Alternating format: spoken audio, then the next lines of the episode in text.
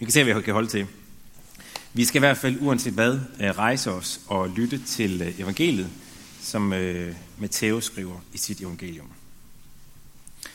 Da Jesus var kommet ned fra bjerget, fulgte store folkeskare ham. Og sens pedals kom og kastede sig ned for ham og sagde, Herre, hvis du vil, kan du gøre mig ren. Jesus rakte hånden ud, rørte ved ham og sagde, Jeg vil blive ren. Og straks blev han renset for sin spedalskhed. Men Jesus sagde til ham, Se til, at du ikke siger det til nogen, men gå hen og bliv undersøgt af præsten, og bring den offergave, som Moses har fastsat, som et vidnesbyrd for dem. Da Jesus gik ind i Kapernaum, kom en officer hen og bad ham, Herre, min tjener ligger lammet derhjemme og lider forfærdeligt. Han sagde til ham, jeg vil komme og helbrede ham. Men officeren sagde, Herre, jeg er for ringe til du går ind under mit tag. Men sig blot et ord, så vil min tjener blive helbredt. Jeg er jo selv en mand under kommando, og har soldater under mig. Siger til en, gå, så går han, og til en anden, kom, så kommer han, og til min tjener gør det og det, så gør han det. Da Jesus hørte det, undrede han sig, og sagde til dem, der fulgte ham, Sandelig siger jeg, så stor en tro har jeg ikke fundet hos nogen i Israel. Jeg siger jer, mange skal komme fra øst og vest og sidde til bord som Abraham og Isak og Jakob i himmeriget. Men rigets egne børn skal kastes ud i mørket udenfor. Der skal der være gråd og tænderskærne. Men til officeren sagde Jesus, gå, det skal ske dig, som du troede. Og hans tjener blev helbredt i samme time. Amen.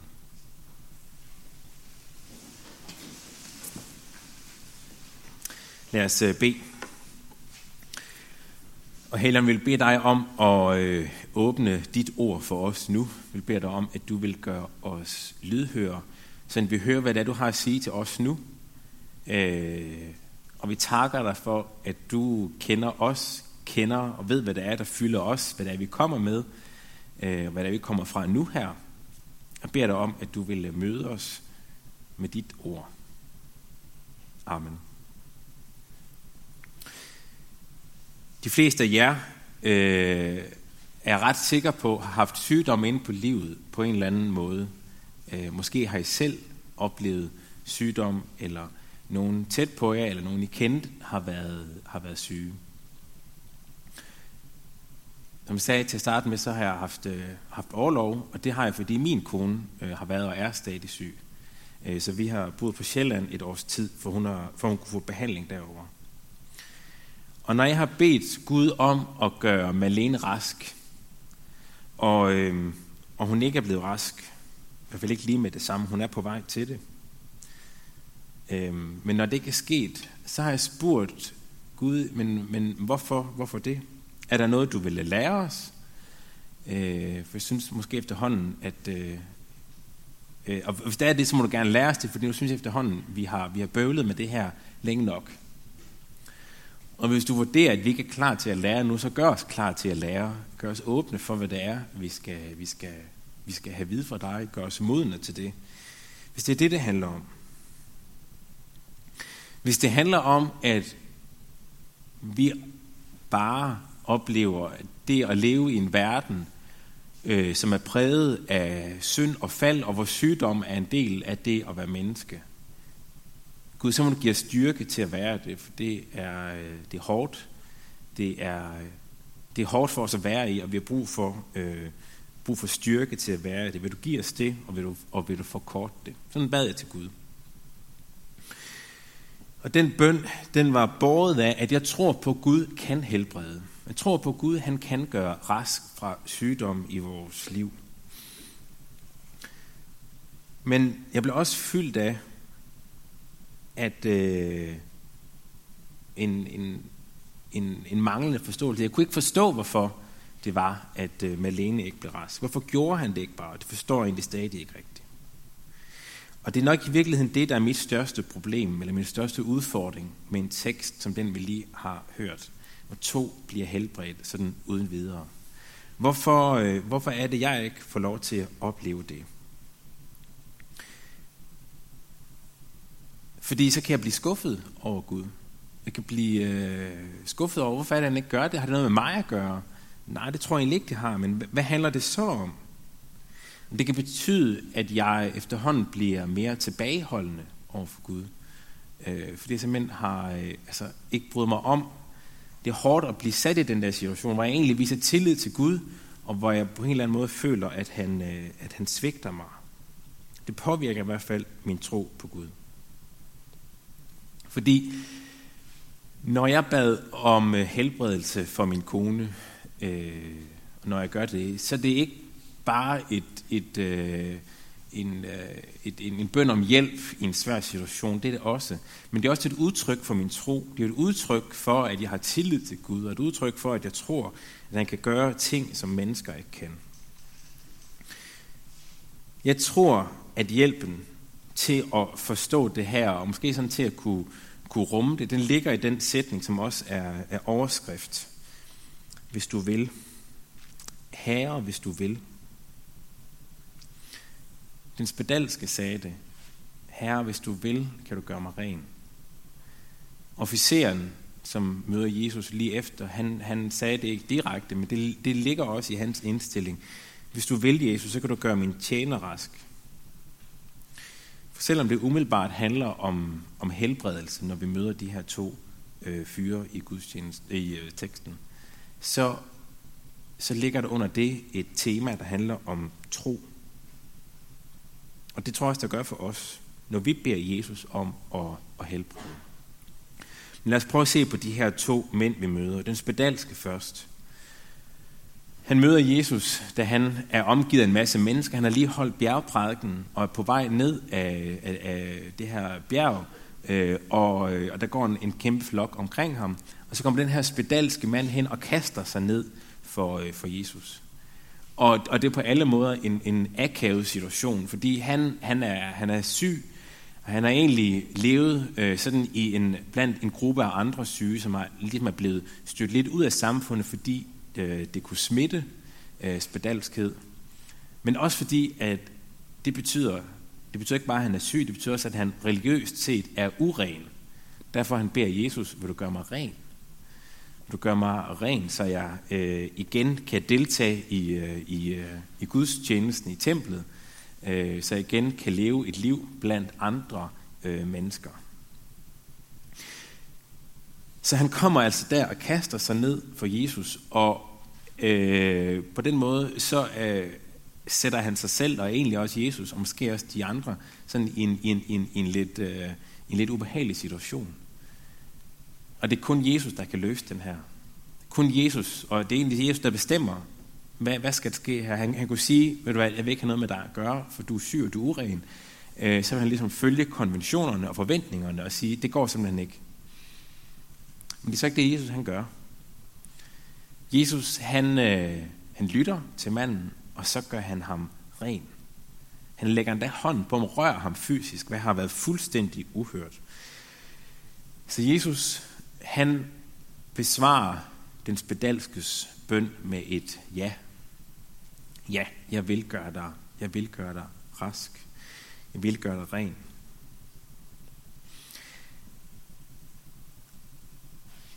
Og Jesus anerkender dermed den tro, som den, som den spedalske har, øh, har, øh, har vist Jesus ved at, ved at spørge på den måde, sige på den måde, Herre, hvis du vil, for det, der ligger der ikke bare sådan en, øh, måske hvis du har lyst til det, der ligger man sige, endnu mere den der underkastelse, han viser fysisk, den ligger også i hans ord. Herre, hvis du vil. Jeg tror på, du kan.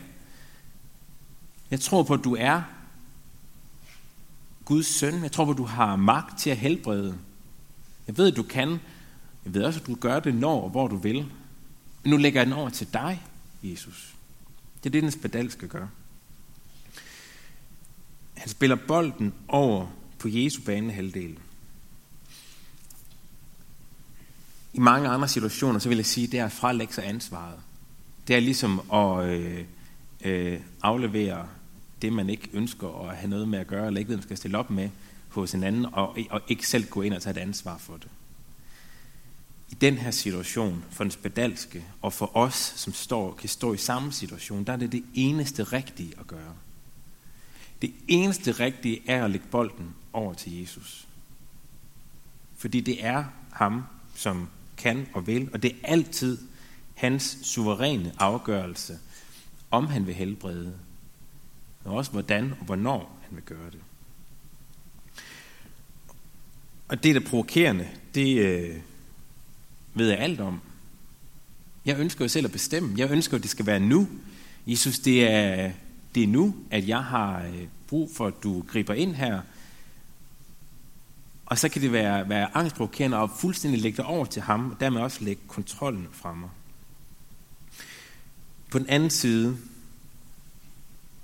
så vil jeg både våge at påstå, og tror egentlig også, at jeg kan sige, at jeg har oplevet, der ligger også noget befriende i det. Der ligger noget befriende i, at jeg, ikke, jeg har ikke noget at stille op med. Det er ikke afhængigt af mig, om Jesus han vil helbrede. Det er hverken min tro eller min præstation eller mangel på samme, der betyder noget i det her.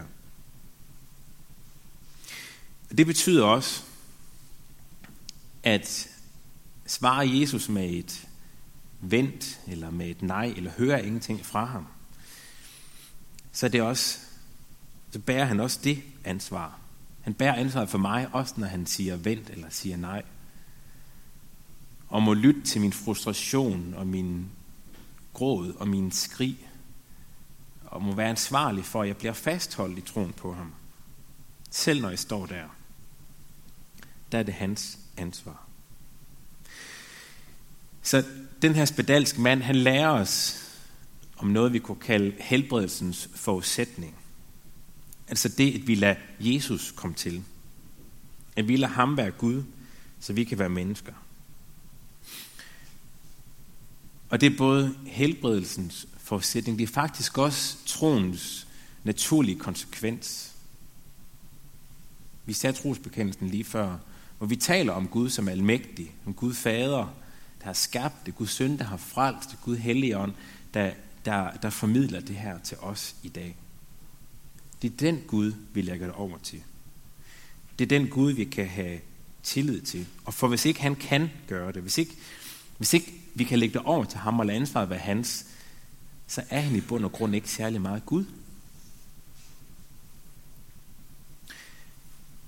Desværre er det sådan, at med den her helbredelsens forudsætning, der følger der ikke en garanti om, øh, om helbredelse med.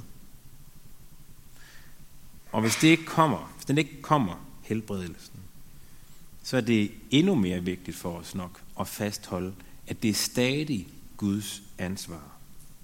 Det er stadig ham, som, som sidder med ansvaret. Bolden ligger hos ham. Vi kan ganske enkelt ikke holde til at have det selv, det ansvar. Så er der officeren. Hvad kan vi lære ham? Jo, vi kan lære det samme, som, at, øh, som, han gør, eller som den spedalske gør, anerkender Jesus. Anerkender Jesu guddommelige autoritet. Anerkender, at han er Guds søn. Altså den, der er så meget anderledes end os, at han kan gøre det unaturlige, det overmenneskelige. Det, der er underligt med officeren her, det er, at han er ikke født ind i det. Han er ikke sådan en del af etablissementet omkring øh, hele forventningen, om, at der komme en messias. For han er ikke jøde. Han har været hedning, har været en, øh, en af besættelsesmagtens romernes soldater, der har været sendt til Israel. Vi ved heller ikke, hvor han har hørt om det her med, at Jesus kan helbrede. Men han kommer til ham, og han gør det med en tro, som Jesus siger, egentlig er større og virker mere ægte, virker mere stærk, end det, som øh, jøderne, de fleste af jøderne kunne præstere. Han gør det ved at, eller han, han anerkender, eller viser en forståelse for Jesus, og for hvem Jesus er, ved at lave det her billede med, øh, fra hans egen verden som, som, øh, som soldat, som officer, hvor han står under en andens kommando, og han, han kommanderer over andre. Altså der er det her system, hvor han er et, et led i det her øh, øh, militære system. Jesus er et led i det guddommelige system. Jesus er Guds søn. Jesus har Guds magt. Jesus står under Guds befaling, og Jesus er ligesom Gud herre over os sygdom. Så vi lærer noget om tro igen. Og lidt om, hvad troen er. Og Jesus, han knytter det sammen, tæt sammen, det her med tro og helbredelse. Når han, sådan, når han hører officeren sige det her, og giver den her lynlektion i, hvad er det, hvad er det tro handler om? Hvor vigtigt er det, tro er? Han siger nemlig, tro er så vigtig, at hvis ikke man har en tro på, at Jesus er Guds søn, så kommer man ikke med til den himmelske fest. Han har et billede med den her fest, hvor nogen skal være med, sidde til bords med Abraham, og der er andre, der ikke skal være med. Måske endda dem, som man forventede var, var, var øh, selvskrevne til at være med til den her fest. Så meget er der på spil, når det handler om tro. Så vigtig er troen. Den er øh, vejen ud af fortabelsen. Og det fremhæver Jesus midt i det her, der handler om helbredelser. Og dermed så viser han, at hans perspektiv, det er bredere end det, som de to mænd har kommet med, og måske også det, som jeg samtidig kommer med. Med min nød og min frygt, den skal jeg komme med, selvfølgelig skal jeg det. Det er lige præcis det rigtige sted at komme med den. Men Jesu perspektiv er endnu bredere end det. Fordi det Jesus ønsker, det er at frelse. Og den her helbredelsens forudsætning, det er altså også frelsens forudsætning. Altså, at jeg lader Gud være Gud, lader Jesus være frelser, så jeg kan være menneske, og jeg kan tage imod den frelse, som Jesus har givet mig. Så hvad er det, vi lærer af de her to øh, øh, mennesker, som vi møder i teksten? Jo, vi lærer for det første, at den eneste forudsætning for at komme til Jesus, det er min bøn til ham og min tro på ham. Jeg skal ikke fremvise andet. Jeg skal ikke fremvise, at jeg har fortjent det, eller at jeg har været så og så kristen i så og så lang tid, eller er så og så from, eller hvad det er. Jeg skal komme med min tro, og også egentlig bare med min elendighed. Andet kræver Jesus ikke. Og for det andet, så lærer vi, at vi må lægge ansvaret fra os selv og over på Jesu banehalvdel. At det faktisk er der, tingene fungerer bedst. Hvis du vil Jesus, så kan du helbrede. Det må være vores bøn. Så lad jeg for det tredje, at Jesus han kan helbrede, fordi han er Guds søn. Lige så vel som han kan frelse os, fordi han er Guds søn. Men hvad stiller vi så op med det i dag? Og måske særligt, hvis jeg er bange for at blive skuffet, når jeg beder Jesus om at helbrede mig, som jeg talte om tidligere. Jamen, vi kan begynde med at spørge, skal vi bede om helbredelse i det hele taget? Og ja, det skal vi. Selvfølgelig skal vi det. Vi skal gøre det, om han har sagt stort og småt, og vi skal gøre det tit og ofte og frimodigt. Vi behøver ikke at være bange eller holde os tilbage. Jesus ønsker at lytte til os. Vi behøver heller ikke holde os tilbage, fordi vi vil beskytte os selv mod en skuffelse. For os, det kan Jesus rumme. Det at komme til Jesus med en bøn om helbredelse, det er et udtryk for tro. Det var det, den spedalske officeren gjorde. Udtrykke deres tro ved at komme til Jesus med en bøn om helbredelse. Det er lige så naturligt for en kristen at bede Jesus om helbredelse i dag, som det var for dem dengang. Skal vi så forvente at blive helbredt? Der er nogen af os, der sådan godt kan ligesom få lagt i låb det Om det, vi skal bede om det, men, men det er ikke sikkert, det sker. Ja, selvfølgelig skal vi forvente at blive helbredt. Og samtidig så vil Jesus gøre det fra det ene øjeblik til det andet, ved at gribe ind og gøre en, en undergærning. Andre gange gør han det over tid, og uden vi egentlig opdager det. Og andre gange igen, så gør han det gennem læger, eller det behandlingssystem, vi har, som på forskellige måder kan tage hånd om vores sygdomme og vores lidelser. Men hvad nu, hvis Jesus siger nej til at helbrede, og spørger ham, hvis du vil? Ved du hvad? Det tror jeg faktisk ikke, kan gøre. Jeg tror aldrig, Jesus siger nej til at helbrede. Måske siger han nej til at gøre det nu, og siger, at du skal vente. Måske siger han, at du skal leve med den sygdom, du har et stykke tid. Måske kan det endda være, at du dør af din sygdom. Men han vil altid helbrede til sidst. Om ikke før, så på den nye jord. Og jeg ved godt, det kan lyde som sådan lidt en sølle trøst, eller sådan, nu skal præsten have givet den der, få rundet af på en eller anden måde, så vi kan få det landet et sted.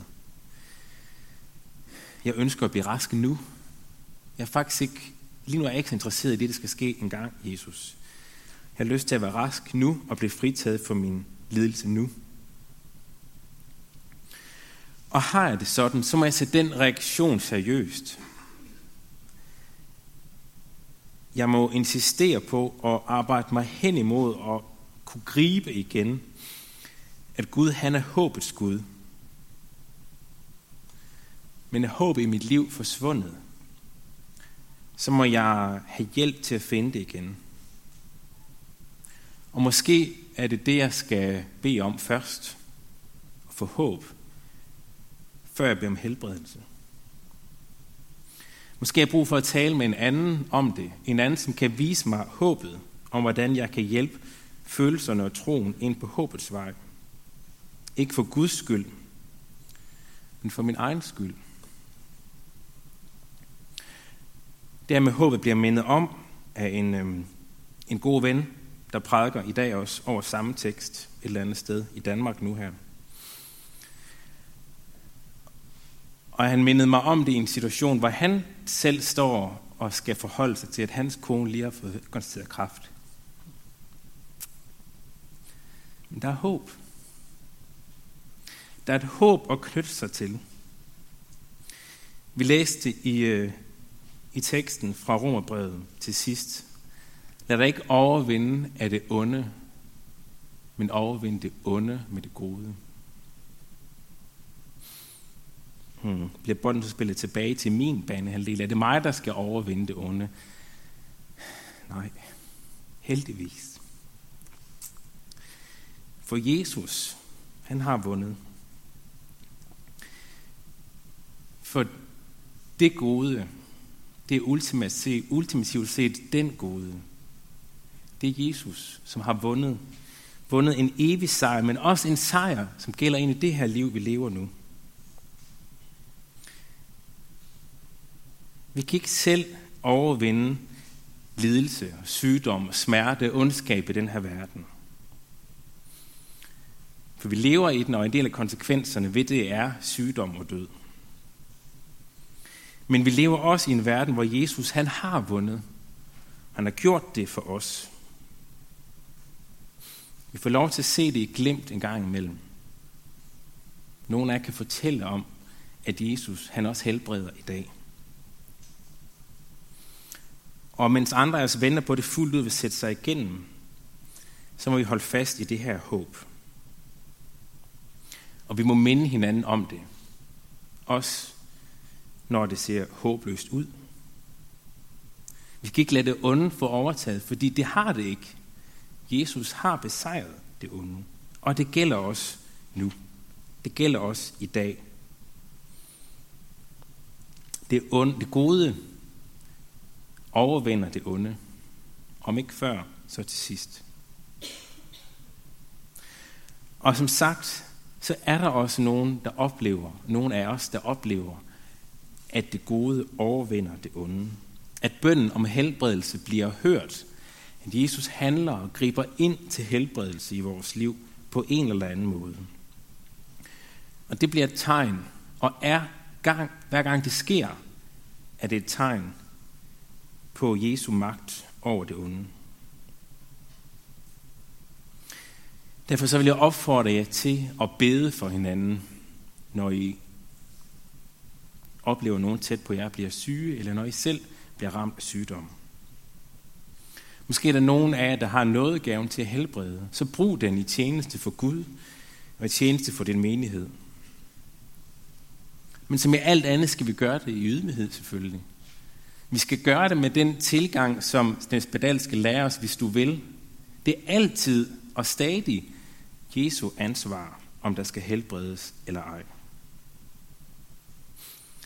Derfor så er det bedste, vi kan gøre, at bruge den bøn, som vi beder i fader vor. ske din vilje.